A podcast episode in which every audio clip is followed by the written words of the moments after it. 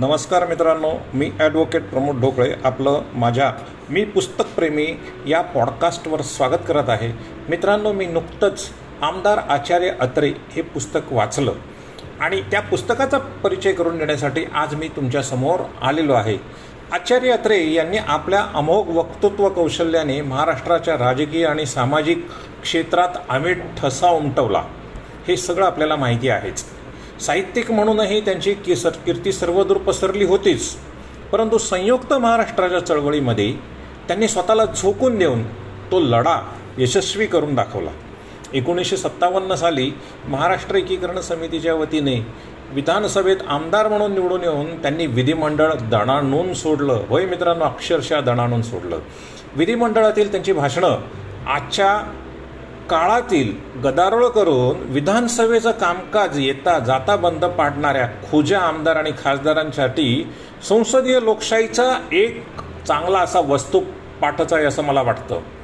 या पुस्तकात संयुक्त महाराष्ट्राच्या मागणीसाठी त्यांनी काँग्रेस सरकारला कसं जेरीला आणलं विधिमंडळामध्ये याचे उत्कृष्ट नमुने आपल्याला पानोपानी वाचायला मिळतात आणि त्यांनी केलेलं जे काही प्रयत्न आहेत त्या प्रयत्नांची आपल्याला माहिती होती. आज सत्तर वर्ष उलटून गेल्यानंतर देखील विधिमंडळात त्यांनी मांडलेले जनतेचे प्रश्न आणि सध्या अस्तित्वात असलेले प्रश्न यात कमालीचं साधर्म्य जाणवतं. आजही महाराष्ट्राची अस्मिता मराठी तरुणांवर खाजगी कंपन्यात नोकरी देताना होणारा अन्याय भ्रष्टाचार सीमावाद केंद्र सरकारचा महाराष्ट्रावरील आकस आणि दुजाभाव पोलिसी यंत्रणांचा विरोधकांच्या विरुद्ध दमनकारी आणि पाशवी वापर हे सगळे प्रश्न मित्रांनो आजही तसेच्या तसेच आहेत. सत्तर वर्षात लोकशाहीची म्हैस अजूनही पाण्याबाहेर आली नाही हेच खरं मित्रांनो या पुस्तकामध्ये जी विविध भाषणं दिलेली आहेत त्याच्यामध्ये विविध विषयांवर केलेली त्यांच्या भाषणाची माहिती आपल्याला मिळते. विधान परिषदेच्या स्थापनेलाच आचार्य यात्रेंचा विरोध होता आणि महाराष्ट्राच्या कायदेमंडळामध्ये वरिष्ठ सभागृह म्हणजे विधान परिषद असताच कामा नये असं आचार्य यात्रे यांचं मत होतं. एकोणीस डिसेंबर एकोणीसशे त्रेपन्नला विधानसभेत सरकारने विधान परिषद बरखास्त करण्यात यावी असा ठराव त्यांनी मांडला होता. या ठरावावर मांडताना विधान परिषद म्हणजे अपेंडिक्सप्रमाणे लोकशाहीला नको असलेला अवयव आहे असा युक्तिवाद त्यांनी केला. I would be the happiest person to deal a death blow to the second chamber हे डॉक्टर बाबासाहेब आंबेडकर यांचं वाक्य यावेळी त्यांनी विधिमंडळात भाषण करताना सांगितलं.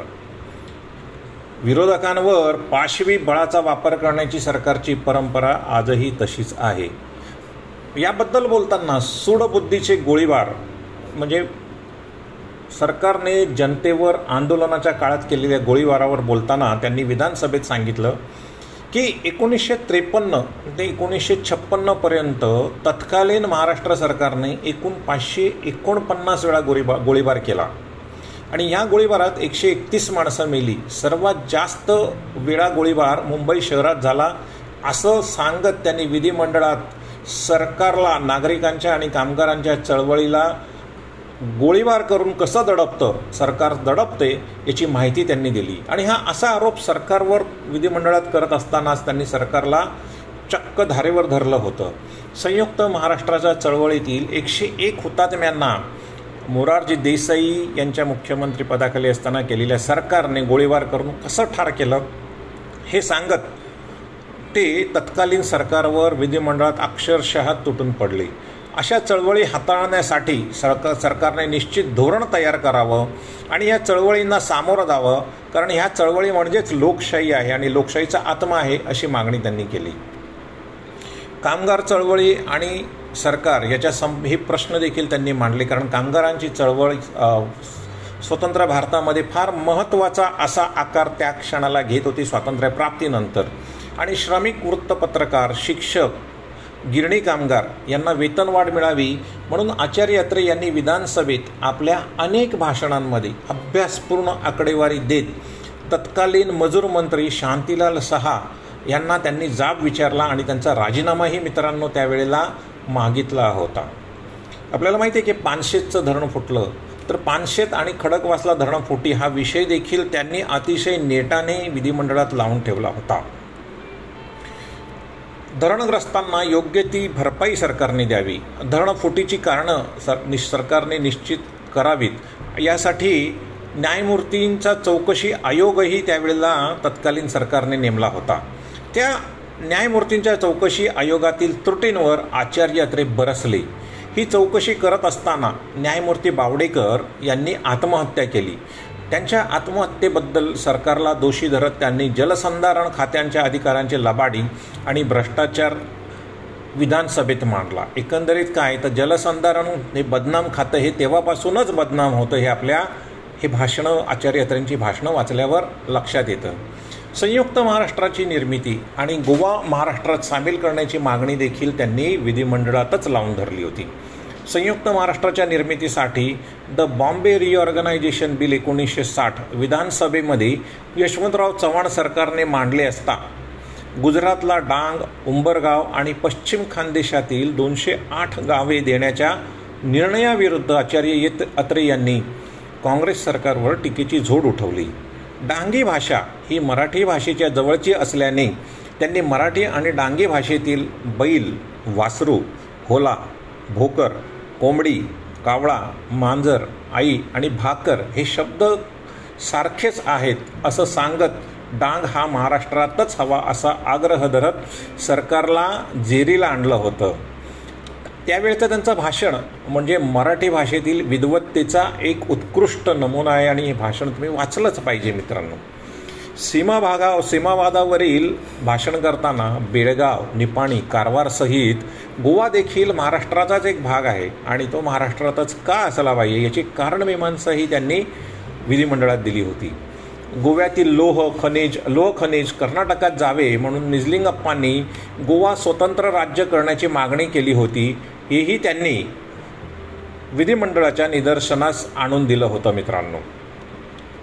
आणि काँग्रेस सरकारचे जे इतर प्रांतातले जे मुख्यमंत्री होते ते महाराष्ट्राविरुद्ध कसे त्याही वेळेला राजकारण करत होते हे आपल्या लक्षात येतं.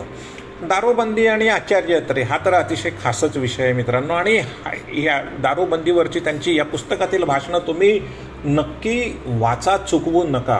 कारण खूपच मजेशीर अशी ही भाषणं आहेत.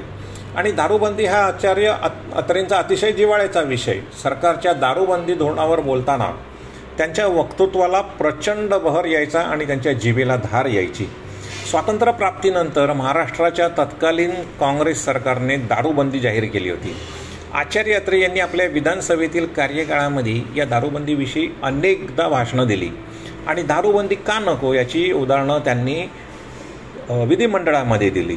दारूबंदीविषयी काँग्रेसचा असलेल्या दृष्टिकोनाची त्यांनी यथेच्छ खिल्ली उडवली. ही भाषणं वाचत असताना आपल्याला हस आपली हसून हसून पुरेवाट होते. सीमावाद असो की चीनचं आक्रमण कोणत्याही विषयावर बोलत असताना आचार्य अत्रे दारूबंदी या हम त्यांच्या आवडत्या विषयावर घसरायचेच आणि विनोद निर्मिती करायची. दारूमुळे हातबट्टी विकणारे गुंड कसे निर्माण झालेत? आणि त्या गुंडांचे आणि पोलिसांचे असलेले संबंध त्यातून उद्भवलेला भ्रष्टाचार आणि हातबट्टीमुळे सरकारला मिळणारा महसूल हा कसा बुडतोय आणि किती बुडतोय हे ते आकडेवारीसह सांगत.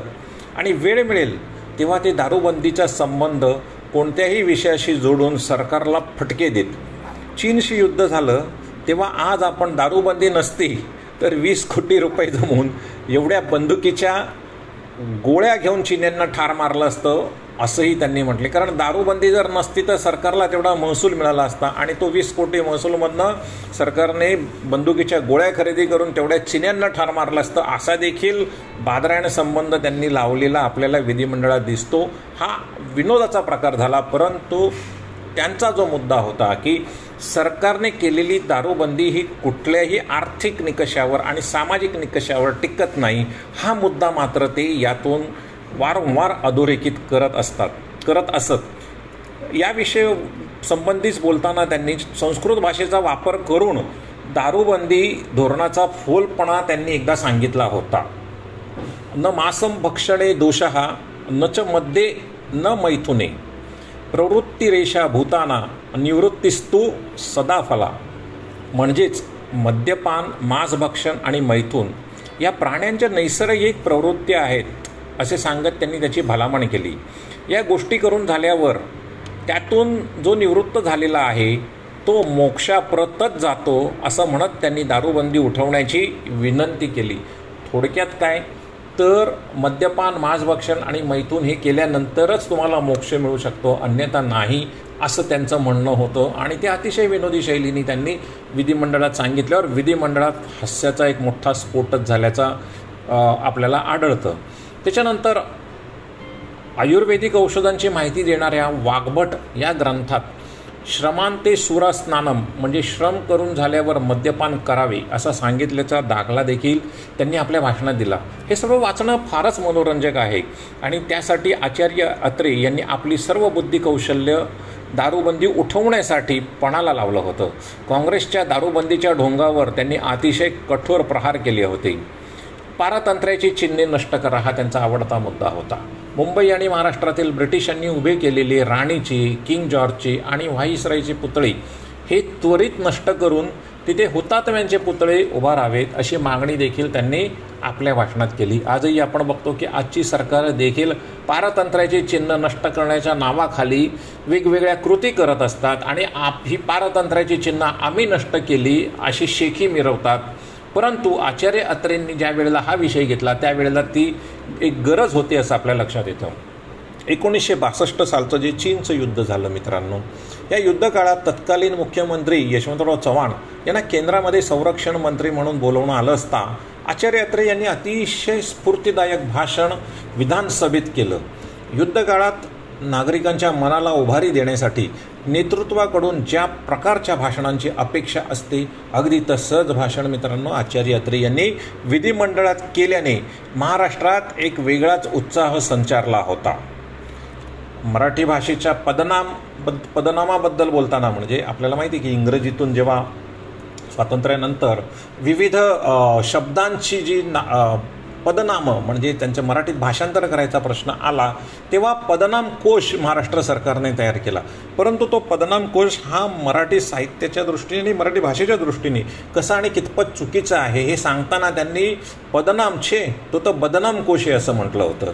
आणि विविध पदावरील अधिकाऱ्यांच्या डेजिग्नेशनच्या मराठी भाषांतरासाठी पदनाम कोश हा जो करण्यात आला होता त्यावर त्यांनी अतिशय कठोर टीका केली आणि तो चुकीच्या हेही दाखवून दिलं. यावेळेस बोलताना त्यांनी राज्यपाल या शब्दाविषयी ते बोलताना असं म्हणाले की देशाच्या प्रेसिडेंटना राष्ट्रपती असा शब्द आहे. पण गव्हर्नरसाठी राज्यपती हा शब्द मग का नको? आपण त्यांना राज्यपाल का म्हणतो? आपण काही राष्ट्रपतींना राष्ट्रपाल म्हणणार नाहीत. त्याचप्रमाणे जर राज्यपाल जर स्त्री गव्हर्नर असेल तर आपण काही त्यांना राज्यपत्नी म्हणणार नाही. असं म्हणत त्यांनी पदनाम कोशाची खिल्ली उडवली होती. त्यांचं हे भाषण ऐकून मित्रांनो नुकत्याच राष्ट्रपती आणि राष्ट्रपत्नी या शब्दावर झालेल्या संसदेमधला गदारोळ आणि त्यातून प काँग्रेस पक्षाची झालेली अडचण आणि इतर पक्षांनी म्हणजे हो सरकारी त्यांच्यावर केलेला हल्ला हे सगळं आपल्याला लक्षात येतं. परंतु मित्रांनो हे सगळं ज्या सरकारी कोशातनं निर्माण होतं पदनाम कोशातनं निर्माण होतं आणि पदनामं बदलायची का वेळ गरज का वेळ आलेली का गरज आहे हे जे त्यांनी अतिशय शिस्तबद्धरित्या आणि ज्याला आपण रॅशनली म्हणू अशा पद्धतीने विधिमंडळात तेव्हाही सांगितलं होतं मित्रांनो हा विषय आजही जिवंत आहे आणि आजही आपल्या भाषांमध्ये अजूनही बऱ्याच सुधारणा करण्याला वाव आहे हे आता आपल्याला लक्षात येतं. पंडित नेहरू आणि आचार्य अत्रे यांचे संबंध देखील तसे अतिशय महत्त्वाचे जिवाळ्याचे आणि विनोदाचेही मित्रांनो. अनेकदा त्यांनी पंडित नेहरूंवर टीका केलेली आहे. त्यांच्या वृत्तपत्रातनं मराठामधनं हे आपल्याला माहितीच आहे. तर संयुक्त महाराष्ट्राच्या आंदोलनामध्ये त्यांनी काँग्रेस आणि पंडित जवाहरलाल नेहरू यांना धारेवर धरलं होतं. आणि कोणाशीही कधीही परंतु त्यांनी कधीही कोणाशीही वैयक्तिक वैर असं धरलं नव्हतं की शत्रुत्वही जोपासलं नव्हतं. सध्याच्या राजकारणाचा आपण जर पोत बघितला तर आपल्या असं लक्षात येतं की हे सध्याचे राजकारणी हे एकमेकांविषयी एवढं विलक्षण शत्रुत्वाने घृणास्पद पद्धतीने बोलत असतात की एक नागरिक म्हणून आपल्याला असं वाटतं की आता एकमेकांचा गळा धरतात की काय. कारण ते वैयक वैयक्तिक शत्रुत्वाच्या सीमेपर्यंत पोचल्याचं आपल्याला दिसतं परंतु आचार्य यात्रेंचं मात्र तसं नव्हतं. त्यांनी कोणावरही कितीही टीका केली तरी त्या माणसाशी त्यांनी वैयक्तिक शत्रुत्व कधीही जोपासलं नाही. आणि हा त्यांचा अतिशय अलौकिक आणि दुर्मिळ असा गुण आहे. गुण होता मित्रांनो सध्याच्या द्वेष शत्रुत्व आणि निघृण राजकारणात आचार्य अत्रे यांचं वागणं उठून दिसतं आणि हे वागणं सध्याच्या विधिमंडळातील सदस्यांनी देखील याचं अनुसरण करावं असं वाटतं मित्रांनो. तर नेहरूंच्या मृत्यूनंतर त्यांनी दिनांक वीस जुलै एकोणीसशे चौसष्ट रोजी विधानसभेत केलेल्या भाषणात नेहरूंचं महत्त्व विधिमंडळाला सांगितलं. नेहरूंनी स्वीकार देशासाठी स्वीकारलेल्या अलिप्ततावादाचा उल्लेख करत त्यांनी नेहरूंच्यामुळेच भारताला आंतरराष्ट्रीय राजकारणात महत्त्वाचं स्थान मिळालं आहे असं म्हटलं. उदारमतवाद मानवतावाद आणि समतावाद याचा उत्कृष्ट संगम पंडित जवाहरलाल नेहरूंच्या व्यक्तिमत्वात झाला होता असं त्यांनी आपल्या भाषणात सांगितलं. मनुष्य जास्तीत जास्त किती महान होऊ शकतो? याविषयी पंडित जवाहरलाल नेहरूंबद्दल बोलताना ते म्हणाले मनुष्य जास्तीत जास्त किती महान होऊ शकतो? या संबंधीचा एक प्रयोग पंडित नेहरूंच्याद्वारे विधात्याने केला आणि तो प्रयोग पूर्णपणे यशस्वी झाला. असाच निवाळा इतिहासाला पंडित जवाहरलाल नेहरूंबद्दल द्यावा लागेल असं पंडित जवाहरलाल नेहरूंच्या मृत्यूनंतर त्यांनी म्हणून त्यांना श्रद्धांजली वाहिली होती. मित्रांनो लक्षात घ्या आचार्य अत्रे पंडित जवाहरलाल नेहरूंच्याबद्दल काय म्हणतायत आणि सध्याच्या या गदारोळाच्या राजकारणामध्ये पंडित जवाहरलाल नेहरूंबद्दल काय पसरवलं जाते याची तुलना आपणच आता करूयात मित्रांनो. तर वज्रादपी कठोराणी मृदुनी कुसुमादपी असं आचार्य अत्रे यांचं हे व्यक्तिमत्व होतं. बुलंद निर्धार आणि पहाडी छातीच्या या महाराष्ट्राच्या सुपुत्राने महाराष्ट्राची मान अखिल भारतात उंचावली. नेतृत्वाचा नवा निकष नवे मापदंड महाराष्ट्रासमोर ठेवले. याबद्दल महाराष्ट्र त्यांचा सदैव ऋणी राहील. धन्यवाद मित्रांनो. पुन्हा भेटूया अशाच एखाद्या दुसऱ्या चांगल्या पुस्तकाचा परिचय करून घेण्यासाठी. धन्यवाद.